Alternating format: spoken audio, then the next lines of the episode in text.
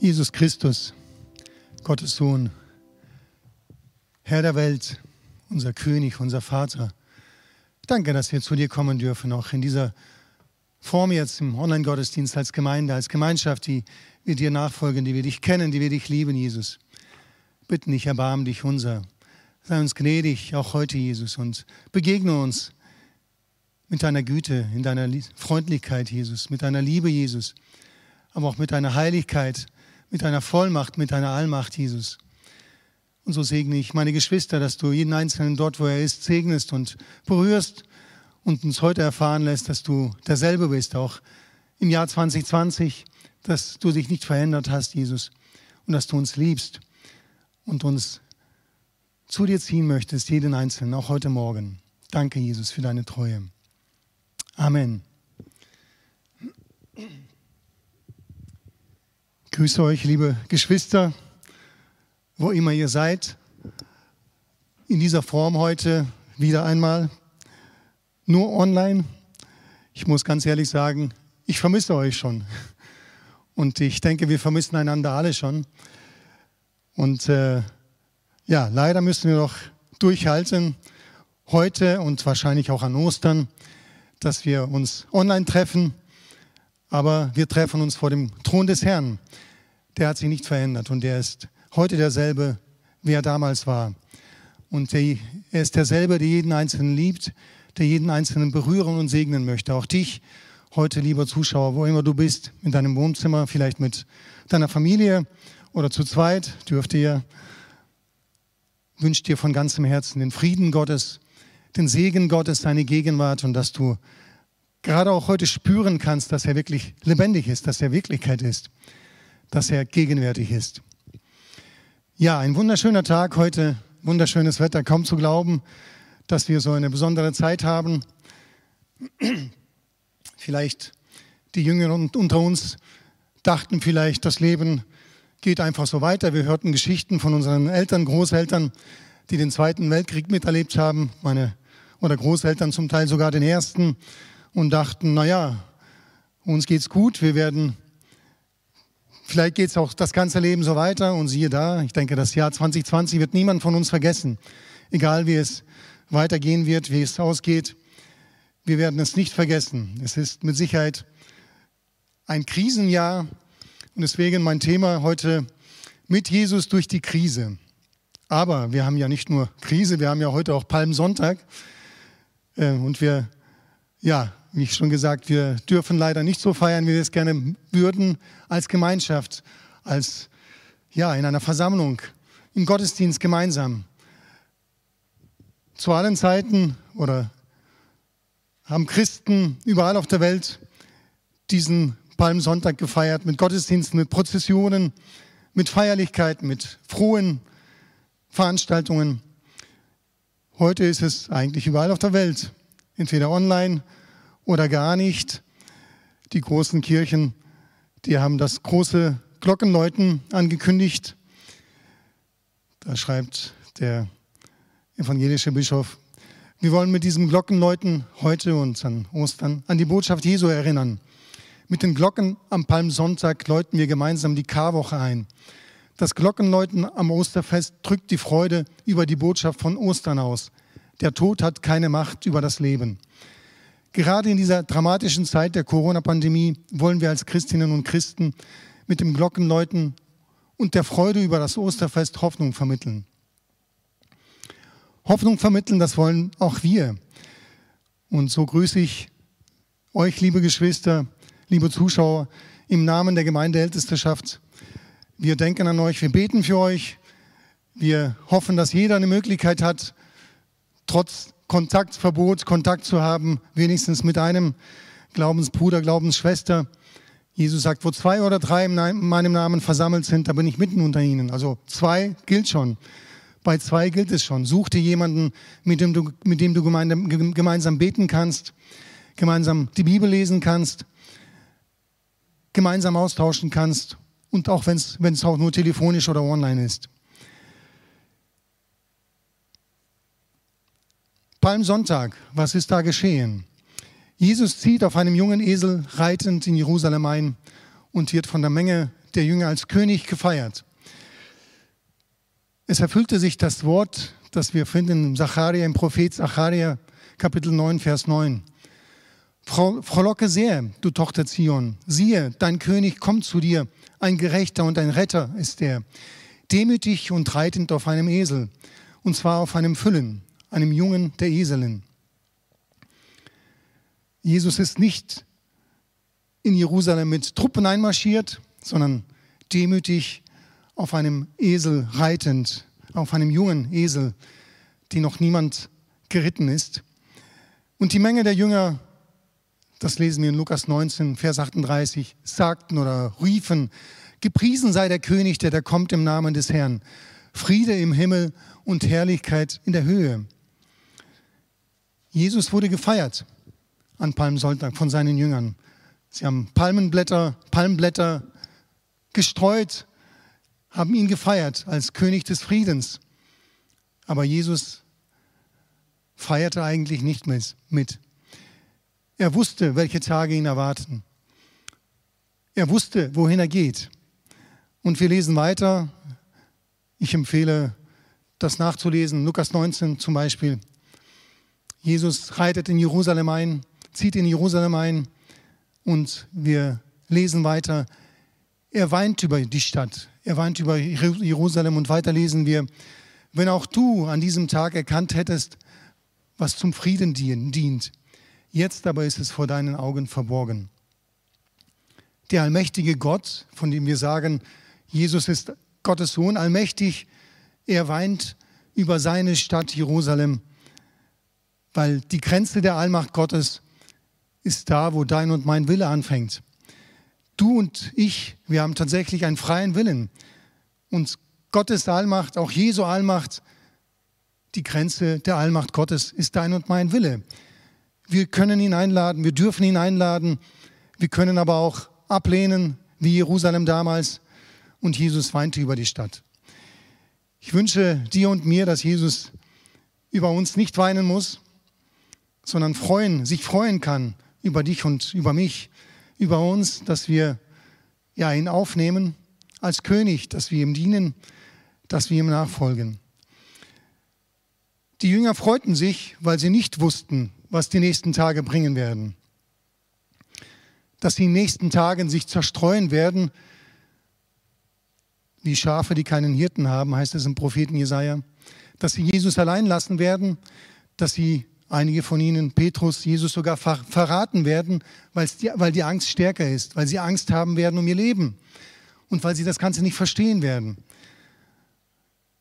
Doch am Ende wird alles gut werden, weil Jesus wieder aus den Toten, von den Toten auferstehen wird. Und ist es nicht auch gut so, dass wir, dass es gut ist, dass wir als Menschen die Zukunft nicht kennen, dass Gott uns die Zukunft teilweise durch Prophetie offenbart, aber sie bleibt uns verborgen. Und das ist gut so. Ein Großteil der Zukunft bleibt uns verborgen, sonst könnten wir gar nicht normal leben. Auch wir wissen nicht, was morgen sein wird, was die Zukunft bringen wird. Aber eines dürfen und sollen wir wissen. Und Paulus formuliert das in Römer 8. Wer wird uns scheiden von der Liebe Gottes oder Christi? Und dann Vers 38. Denn ich bin gewiss, dass weder Tod noch Leben, weder Engel noch Mächte noch Gewalten, weder Gegenwärtiges noch Zukünftiges, weder Hohes noch Tiefes, noch irgendeine andere Kreatur uns scheiden kann von der Liebe Gottes, die in Christus Jesus ist, unserem Herrn.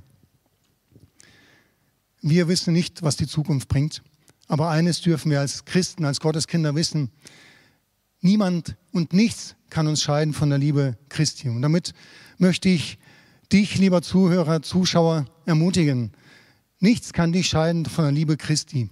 Wenn du bei Jesus bist, wenn du an Jesus bist, wenn du in Jesus bist, wird dich nichts scheiden können von der Liebe Christi, auch Corona nicht. Die Menschen haben Angst vor dem Coronavirus. Der kann tödlich sein.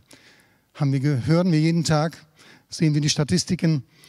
Und viele Menschen sind auch gestorben, auch in unserem Land. Gott sei Dank nicht so viele. Der Virus oder das Virus ist schlimm. Aber Jesus ging in die Karwoche in dem Bewusstsein, dass er in einigen Tagen sterben wird, um Menschen vom tödlichsten Virus überhaupt zu befreien, von dem Virus der Sünde. diese ist absolut tödlich und die ist in jedem Menschen drin und tötet jeden Menschen, der nicht frei davon wird. Da sagt uns die Bibel ganz klar. Und um im Bild zu bleiben, wir werden bald Ostern feiern, erstmal Karfreitag, wo Jesus Christus für uns gestorben ist am Kreuz, wo er sein Blut vergossen hat für dich und mich.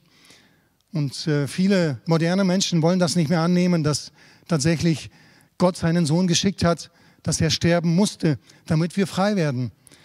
Aber jetzt wieder im Bild des Virus zu bleiben, sein Blut ist der sicherste Impfstoff gegen dieses toxische Virus, das Menschen hundertprozentig tötet.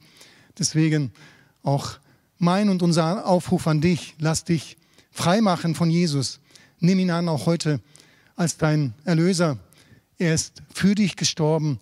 Sein Blut ist für dich und für mich geflossen und es macht uns frei. Corona ist schlimm, aber es gibt Schlimmeres. Wenn wir von Gott getrennt sind, wenn wir in Ewigkeit von Gott getrennt sind, weil wir nicht frei geworden sind von dem Virus der Sünde, der in jedem Menschen steckt. Ich habe die Predigt ja überschrieben, mit Jesus durch die Krise. Ich denke, es ist bei jedem angekommen mittlerweile, dass wir wirklich in einer Krise stecken. Ich weiß, vor zwei Wochen habe ich noch mit einem guten Bekannten telefoniert. Er hat nur gelacht über Corona. Eine Woche später wollte er schon für seine Mitarbeiter Kurzarbeitergeld an, äh, Kurzarbeit anmelden. Also jeder ist irgendwie von uns betroffen, entweder als direkt Erkrankter. Auch das haben wir auch in unseren Gemeinden zum Glück nicht viele, nur wenige, aber einige hatten schweren Verlauf bis zur Intensivstation. Und wir sind Gott dankbar, dass sie wieder da durch sind und auf dem Weg der Genesung sind. Oder als jemand vielleicht, in häusliche, häusliche Quarantäne war oder ist, ich denke, das Gefühl kennen vielleicht schon manche und werden vielleicht auch kennenlernen, wo man zu Hause bleiben muss, zwei Wochen lang. Oder vielleicht sind wir auch betroffen als jemand, der in Kurzarbeit ist jetzt oder, oder bereits arbeitslos oder als jemand, der nicht weiß, wie es morgen weitergeht, auch mit seiner Existenz, mit seiner wirtschaftlichen Existenz.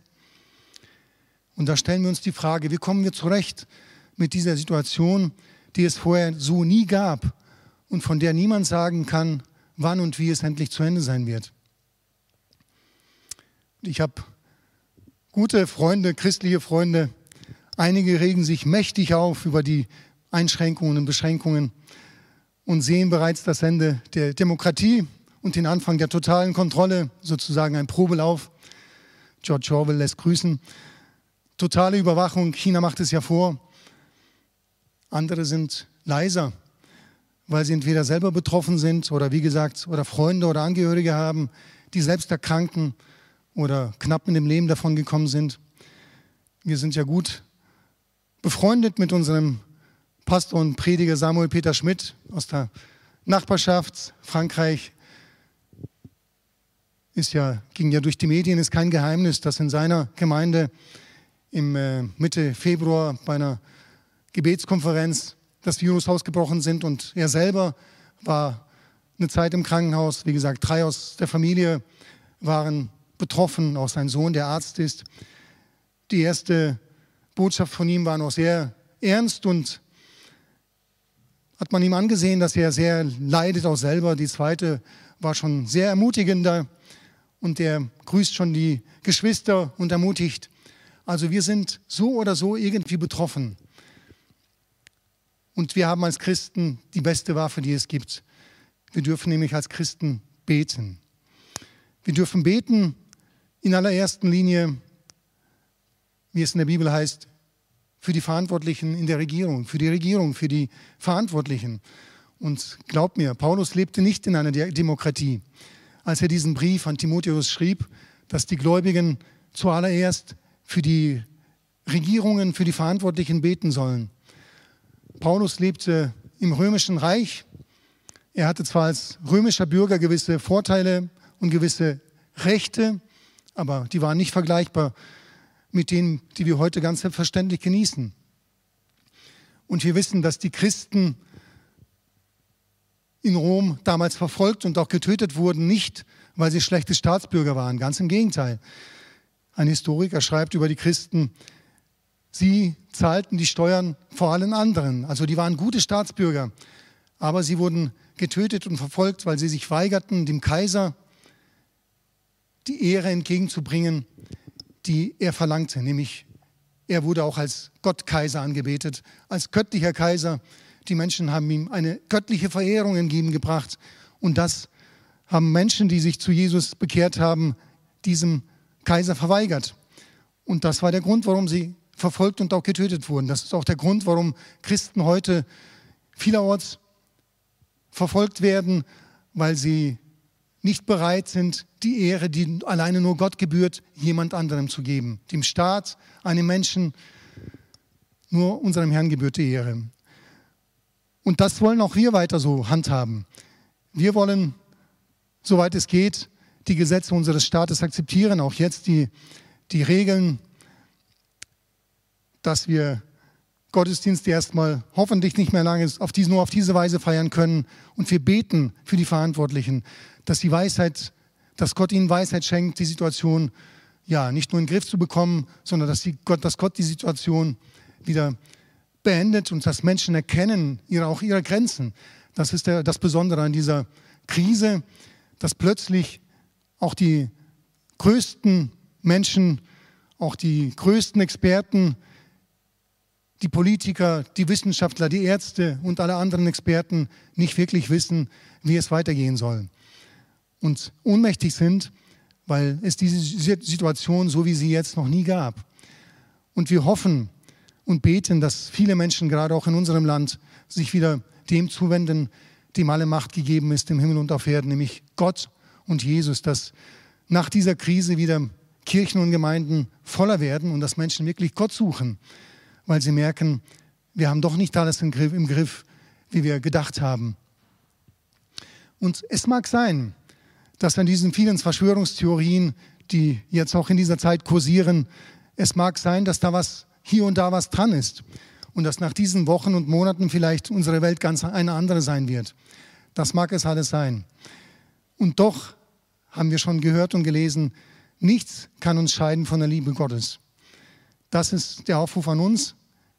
Habe Mut, sei mutig, habe keine Angst, nichts kann dich scheiden von der Liebe Gottes.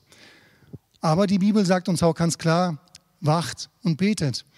Wir sollen und dürfen wachsam sein. Da sagt Jesus an seine Jünger in Lukas 21, Vers 36, wacht aber alle Zeit und betet, dass ihr stark werdet zu entfliehen diesem allen, was geschehen soll, um zu stehen vor dem Menschensohn. Also es kann sein, dass diese Ereignisse, die wir gerade durchleben, dass sie uns ruckartig dem näher bringen, den Ereignissen, die wir, von denen wir in der Buch der Offenbarung lesen. Das kann alles sein. Aber wenn wir in Jesus sind, wenn wir wachsam sind, dann kann dich und mich nichts von Jesus trennen und keine Macht der Welt kann dich in den Abgrund stürzen. Mit Jesus durch die Krise. Jetzt kommt der eigentliche Bibeltext, den finden wir in Matthäus 14, die Verse 22 bis 36. Matthäus 14, Verse 22 bis zum Ende, 36. Und sogleich nötigte er Jesus die Jünger in das Boot zu steigen und ihm an das jenseitige Ufer vorauszufahren, bis er die Volksmenge entlassen habe. Und als er die Volksmengen entlassen hatte, stieg er für sich allein auf einen Berg, um zu beten. Als es aber Abend geworden war, war er dort allein. Das Boot aber war schon mitten auf dem See und litt, Not von den Wellen, denn der Wind war ihnen entgegen. Aber in der vierten Nachtwache kam er zu ihnen, indem er auf dem See einherging. Und als die Jünger ihn auf dem See einhergehen sahen, wurden sie bestürzt und sprachen, es ist ein Gespenst. Und sie schrien vor Furcht. Sogleich aber redete Jesus zu ihnen und sprach, seid guten Mutes, ich bin es, fürchtet euch nicht. Petrus aber antwortete ihm und sprach, Herr, wenn du es bist, so befiehl mir, auf dem Wasser zu dir zu kommen.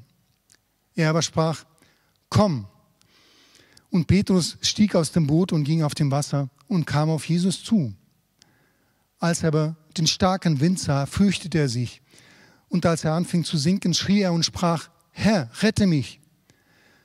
Sogleich aber streckte Jesus die Hand aus, ergriff ihn und spricht zu ihm, Kleingläubiger, warum zweifeltest du? Und als sie in das Boot gestiegen waren, legte sich der Wind. Die, Boot, die aber in dem Boot waren, warfen sich vor ihm nieder und sprachen, wahrhaftig, du bist Gottes Sohn. Und als sie hinübergefahren waren, kamen sie an das Land in Genezareth. Und als die Männer jenes Ortes ihn erkannten, schickten sie Boten in jene ganze Umgegend und sprachen und brachten alle Leidenden zu ihm. Und sie baten ihn, dass sie nur den Saum seines Gewandes anrühren durften, dürften. Und allen, die ihn anrührten, wurden völlig geheilt. Letzten Sonntag haben wir die Predigt gehört über die Stillung des Sturms. Haben wir bestimmt noch präsent, ist sie bestimmt uns noch, uns noch präsent. Jesus ist mit den Jüngern unterwegs auf dem Boot, im Boot, auf dem stürmischen Galiläischen Meer und die Jünger wecken ihn und Jesus befiehlt dem Sturm und den Wellen und es wird still. Das war vor dieser Zeit, die wir jetzt, von der wir jetzt gelesen haben. Das war eine Lektion für die Jünger, haben wir gehört. Jetzt kommt eine zweite, eine zweite Lektion. Wenn wir das Kapitel vorher lesen, Jesus speist 5000 Männer und Frauen und Kinder dazu, also einige tausend Menschen, und schickt die Jünger diesmal alleine los auf, dem, äh, auf, auf das Meer oder auf den See abends und geht erstmal beten. Ausleger sagen, in Johannes 6 lesen wir, dass Menschen waren so begeistert von diesem Wunder der Speisung, dass sie wollten, dass sie Jesus zum König machen wollten. Und äh, ja, dass Jesus die Jünger weggeschickt hat, damit sie nicht auch in die Versuchung kommen, Jesus auf ein Podest zu stellen, auf das er jetzt noch nicht gehörte. Er ist der König, aber nicht auf diese Weise wollte er König werden. So oder so, Jesus schickt seine Jünger diesmal alleine, alleine in die Nacht hinein, alleine in dem Boot. Und wir haben schon letzten Sonntag gehört, die Jünger, ein Großteil von der Jünger, die waren Fischer. Ich heiße nur so, aber sie waren es. Profis. Sie kannten das Galiläische Meer, sie kannten den See, sie kannten auch die Tücken des Sees äh, und sie waren Profis. Und auch diesmal geraten sie in Seenot. Auch diesmal wird es ungemütlich, diesmal Wind und Wellen und diesmal, auch diesmal sind die Profis und die Experten ratlos. Aber diesmal ist Jesus nicht bei ihnen, zumindest nicht körperlich, nicht physisch anwendend, nicht physisch anwesend. Ein sehr gutes Bild für unsere Zeit. Weltweiter Ausnahmezustand, Ratlosigkeit aller Orten, unter Politikern, Wissenschaftlern, Ärzten und sonstigen Experten. Und unter den Jüngern, Ratlosigkeit. Die ganze Nacht kämpfen sie mit den Wellen oder gegen die Wellen. In der vierten Nachtwache heißt es, passiert was. Das war, wenn ich richtig gerechnet habe, nach drei Uhr, schon zum Morgen hin. Sie sehen plötzlich, jemand kommt auf sie zu. Zu der Angst bei dem Kampf ums Überleben kommt noch die Angst dazu, als sie um drei oder nach drei Uhr nachts meinen, ein Gespenst zu sehen. Das heißt, solche Geschichten waren im Umlauf bei den Fischern dort, dass nachts Gespenster unterwegs sind auf dem See, und, um Fischer in die Tiefe zu reißen. Die Jünger waren gläubige Juden, aber offensichtlich hatten sie ja auch Angst vor Gespenster, weil es heißt, sie schrien vor Furcht. Ich weiß nicht, wie ihre, wie deine Tage waren, jetzt die letzten Tage und Wochen. Hattest du da auch schon das Gefühl, Gespenster zu sehen, hier und dort? Muss ganz ehrlich zugeben, dass ja, angesichts dieser vielen Informationen und, und äh, Desinformationen, Fake News und verschiedensten Informationen, ging es auch mir so, dass ich mal nachts wach lag und dachte, ich sehe ich jetzt Gespenster, was passiert jetzt? Wo sind wir jetzt? Was passiert mit uns? Die Jünger schrien vor Furcht. Jesus gibt sich zu erkennen und sagt, ich bin es, fürchtet euch nicht, seid guten Mutes. Das ist der Zuspruch von Jesus. Es soll 366 Mal in der Bibel stehen, fürchte dich nicht. Ich habe es jetzt nicht gezählt. Ich nehme jetzt das einfach so, weil ich es mehrmals gelesen habe. Fürchte dich nicht, auch nicht in Corona-Zeiten. Für jeden Tag des Jahres gibt es einen Zuspruch für dich, wenn du mit Jesus unterwegs bist. Fürchte dich nicht. Sei guten Mutes. Hab Mut, den Alltag zu bewältigen. Hab Mut, fürchte dich nicht. Und Petrus nimmt Jesus beim Wort und bittet ihn, zu ihm kommen zu dürfen. Wenn du es bist, dann lass mich zu dir kommen. Das ist ein gutes Bild für den Glauben. Glauben, der Glaube ist immer ein Wagnis. Er stützt sich auf Gottes Zusage. Und Jesus sagt zu Petrus, er sprach aber, komm. Der, Glauben ist, der Glaube, der biblische Glaube stützt sich nicht auf die menschliche Logik, nicht auf das, was wir verstandesmäßig erkannt haben, erkennen, sondern auf Gottes Rufen, auf Jesu Rufen, komm.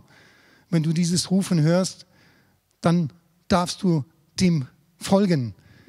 Komm zu mir, sagt Jesus dem Petrus, komm auf dem Wasser.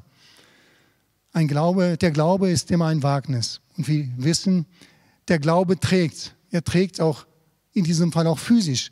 Petrus geht übers Wasser, geht auf dem Wasser zu seinem Meister hin. Weil Jesus sagt, komm, komm und wage den Schritt in ein neues Leben mit Gott.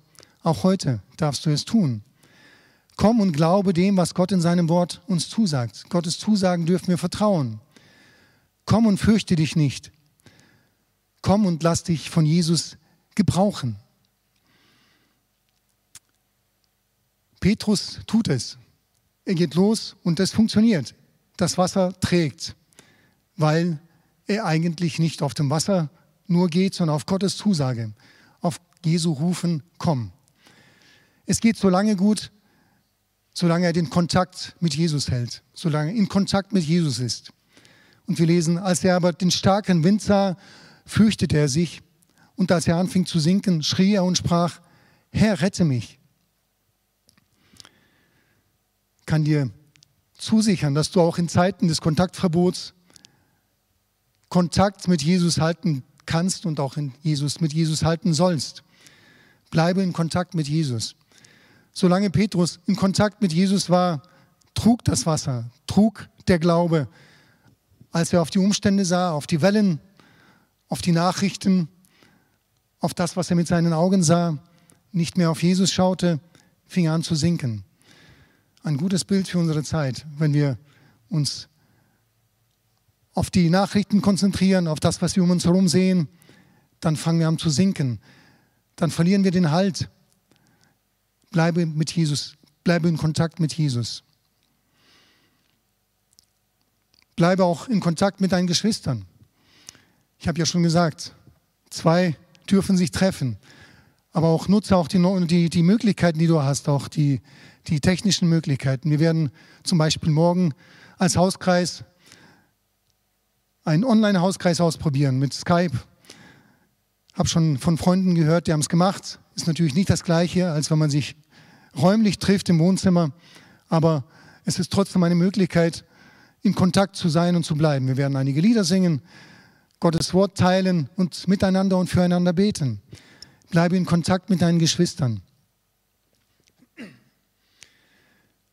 Und letzten Sonntag haben wir gehört, nach der Stillung des Sturms fragten sich die Jünger, was ist das für ein Mann, dass ihm Wind und Meer gehorsam sind? Das lesen wir in Matthäus 8, 27. Lektion damals, die erste Lektion haben sie gelernt und jetzt lernen sie eine zweite Lektion. Wir lesen hier, hier werfen sich die Jünger vor Jesus nieder und bekennen, wahrhaftig, du bist Gottes Sohn. Wenn Sie beim letzten Mal noch gefragt haben, was ist das für ein Mann, was ist das für ein Mensch, dem Wind und Wetter, dem die Natur gehorsam ist, haben Sie es jetzt kapiert? Es ist tatsächlich Gottes Sohn, Gott selbst. Wahrhaftig, du bist Gottes Sohn. Du bist anbetungswürdig, du bist wert, verherrlicht, angebetet zu werden. Wir haben es jetzt gemeinsam getan, als, als wir gesungen haben im Lobpreis Gott angebetet haben. Sie warfen sich vor ihm nieder. Du bist der Einzige, vor dem man sich niederwerfen darf und soll, dem sich alle Knie beugen werden. Du bist Gottes Sohn. Jesus ist nicht nur Herr über Sturm und Wellen, er ist auch Gottes Sohn, er ist Gott selbst. Und ich habe bewusst den ganzen Text gelesen bis zum Ende des Kapitels. Er ist nicht nur Gott, sondern die Bibel zeigt auch seinen Charakter. Du kannst das Kapitel ganz zu Hause, äh, zu Hause nochmal durchlesen. Der Einstieg ist, Jesus erbarmt sich über die vielen Menschen und speist sie. Sie sind losgezogen ohne Proviant. Sie wussten nichts. Sie waren so fasziniert, so gefesselt von der Botschaft von Jesus, dass, sie, dass ihnen das wichtiger war, als zu Aldi und Lidl zu gehen und einzukaufen. Aber die waren ja nicht in der Nähe. Und vielleicht wären sie auch damals schon ausverkauft. Ja, 5000 Männer alleine. Also, wir können ja manchmal staunen über die leeren Regale, aber insgesamt sind wir sehr gut, gut versorgt. Aber die waren damals wirklich ohne Proviant da, freiwillig, freiwillig, weil sie fasziniert waren von der Botschaft von Jesus. Und das heißt von Jesus, er erbarmte, er, sie taten ihm, ihm leid. Er speiste sie. Er tat ein Wunder und machte sie satt, weil er Mitleid hat mit den Menschen, weil er ein barmherziger Gott ist, weil er ein Gott ist, der die Menschen liebt. Kein Gott, der die Menschen verurteilt einfach oder verachtet, wie die Götter der Antike oder sogar straft nur, sondern ein Gott, der für den Menschen ist. Er ist ein erbarmender Gott. Und hier heißt es ja am Schluss des Kapitels, haben wir gelesen, und sie brachten alle Leidenden zu ihm, alle Kranken, und sie baten ihn, dass sie nur den Saum seines Gewandes anrühren dürften. Und alle, die ihn anrühren, wurden völlig geheilt. Das gilt auch heute. Jesus ist der gleiche auch heute. Er möchte dir begegnen, wenn du jetzt auch nur zuschaust, zuhörst. Du darfst den Saum seines Gewandes berühren. Du darfst ihn berühren im Glauben und er möchte dir begegnen, möchte dich heilen, heil machen an Geist, Seele und Leib. Nicht nur, am, nicht nur gesund, sondern heil. Das biblische Wort Heil beinhaltet den ganzen Menschen, nicht nur seinen Körper. Viele wollen, haben jetzt Angst, dass sie krank werden am Körper, vielleicht sterben, als ob das das Wichtigste wäre. Aber es gibt noch Wichtigeres. Der Mensch lebt nicht nur vom Brot allein und das menschliche Heil ist nicht nur, dass er nicht stirbt, sein Körper, sondern dass er wirklich Leben und volles Genüge hat. Und das findet er nur in, findest du nur in Jesus. Du bist Jesus nicht egal. Also wir kommen mit Jesus durch diese Krise, auch durch diese Corona-Krise. Ich möchte zusammenfassen. Lass Jesus als König bei dir einziehen. Weise ihn nicht ab, wie damals Jerusalem, wie damals die religiöse und politische Elite der Stadt, wie die Mehrheit der Stadtbevölkerung Sie haben nicht erkannt den Zeitpunkt, den Kairos, den Punkt der Geschichte, diesen Tag, der ihr Tag war. Heute ist dein Tag. Wer ist dieser König der Herrlichkeit? Der Herr der Herrscharen. Er ist der König der Herrlichkeit. Lesen im Psalm 24, Vers 10 über diesen König. Lass Jesus als König bei dir einziehen, auch heute an Palmsonntag. Auch wenn du allein im Wohnzimmer bist oder mit deiner Familie oder zu zweit, lass Jesus bei dir einziehen. Schau auf ihn. Bleibe mit ihm im Kontakt, wie Petrus. Vielleicht ist dein Leben sehr stürmisch gerade. Die Umstände sind stürmisch. Vielleicht hast du Existenzängste, wirtschaftlich. Hast vielleicht die Arbeit verloren oder bist in Kurzarbeit und weißt nicht, wie es weitergeht. Halte Kontakt zu Jesus. Bleibe mit ihm in Kontakt. Vertraue ihm. Er lässt dich nicht untergehen. Vertraue ihm. Vertraue seinem Wort, seinen Zusagen und nutze, wenn du mit Jesus unterwegs bist, nutze deine Kernkompetenz als Christ. Bete, bete, bete viel, bete gemeinsam mit anderen. Wir haben ja als Älteste ermutigt, und das tun wir weiter, dass wir in Familien beten. Das ist so gut. Wir haben es versucht, jeden Abend zu machen, eine Zeit des Gebets zu finden, zu nutzen. Ja, gute Zeit, den Tag so zu beenden, im Gebet erstmal Gott zu suchen, Gemeinschaft mit ihm und dann für andere, für Freunde, für unser Land zu beten, zu bitten. Von der Bundesleitung kam ja auch diese Tage wieder der Aufruf, dass wir gemeinsam beten sollen für die Erkrankten um Heilung und Genesung, um Schutz für unsere Gemeinden, unsere Familien und für uns persönlich. Für alle, die im Gesundheitswesen tätig sind. Auch in unseren Gemeinden sind Menschen, die sind stark gefordert als Krankenschwestern und Pfleger. Gott segne euch, gebe euch Kraft und alles, was ihr braucht, Gesundheit und gutes Wort für die Leidenden, für die Menschen, mit denen ihr zu tun habt, für die Kranken. Gott, Gottes Wort von Gott für die anderen. Für die medizinischen Forscher, dass Gott ihnen Einsicht und Kreativität gibt, ein Gegenmittel für das Virus zu finden. Für die verantwortlichen Politiker um Weisheit in dieser Krisensituation. Und für uns als Christen und Gläubige, damit wir in dieser Zeit ein Zeugnis und Vorbild sein können und auch die Möglichkeit für Gespräche und Seelsorge nutzen, auch wenn es nur telefonisch ist. Aber die arbeiten dürfen auch die meisten. Und ganz besonders dürfen wir um Offenheit für das Evangelium beten und dass Menschen durch die Verkündigung des Evangeliums über die verschiedenen Livestream-Gottesdienste angesprochen werden. Das alles darfst du nutzen. Das ist unsere Kernkompetenz als Christen. Beten. Es gibt auch andere Initiativen, die jetzt gestartet wurden. Deutschland betet gemeinsam an diesem Mittwoch, Beginn des, Passa, Passa, des Pessachfestes, des jüdischen Pessachfestes, das daran erinnert, dass Gott sein Volk aus der Sklaverei aus Ägypten herausgeführt hat, der Plage ein Ende gesetzt hat. Von 17 Uhr bis 18.30 Uhr am Mittwoch darfst du gerne dich auch einklinken und mitbeten. Und wir dürfen auch natürlich als Gemeinde uns freuen mit den Freunden und trauern mit den Trauernden. Es sind auch jetzt zumindest ein Fall, wo Gemeindemitglieder einen lieben Menschen verloren haben, nicht an Corona, aber trotzdem, die Beerdigungen sind jetzt nicht so einfach. Wir bitten auch Gott, dass er euch tröste und dass er euch nahe sei, auch in, diesen, in dieser Zeit der Trauer. Und wir werden spätestens am Ostersonntag wieder online treffen und bis dahin beten wir füreinander, beten wir, wie gesagt, für die Regierung und für all die Anliegen und nutzen die Zeit, auch vielleicht, wo es ruhiger ist, der Alltag ruhiger ist, dass wir ja wirklich geistlich auftanken. Und jetzt, wo wir sind, lasst uns gemeinsam beten. Dürfen aufstehen, wie es möglich ist und ja, unsere Stimmen gemeinsam zu Gottes Thron erheben. Jesus Christus, Gottes Sohn, Schöpfer allen Lebens, Herr über das Universum, Universum Herr, über unsere, Herr über unsere Welt, über diese Zeit, auch über diese Krise. Wir beten dich an. Wir sind deine Gemeinde, wir sind dein Leib, wir sind deine Kinder, Herr. Wir sind aber auch in dieser Welt uns betroffen von den Plagen in dieser Welt wie unsere Mitmenschen.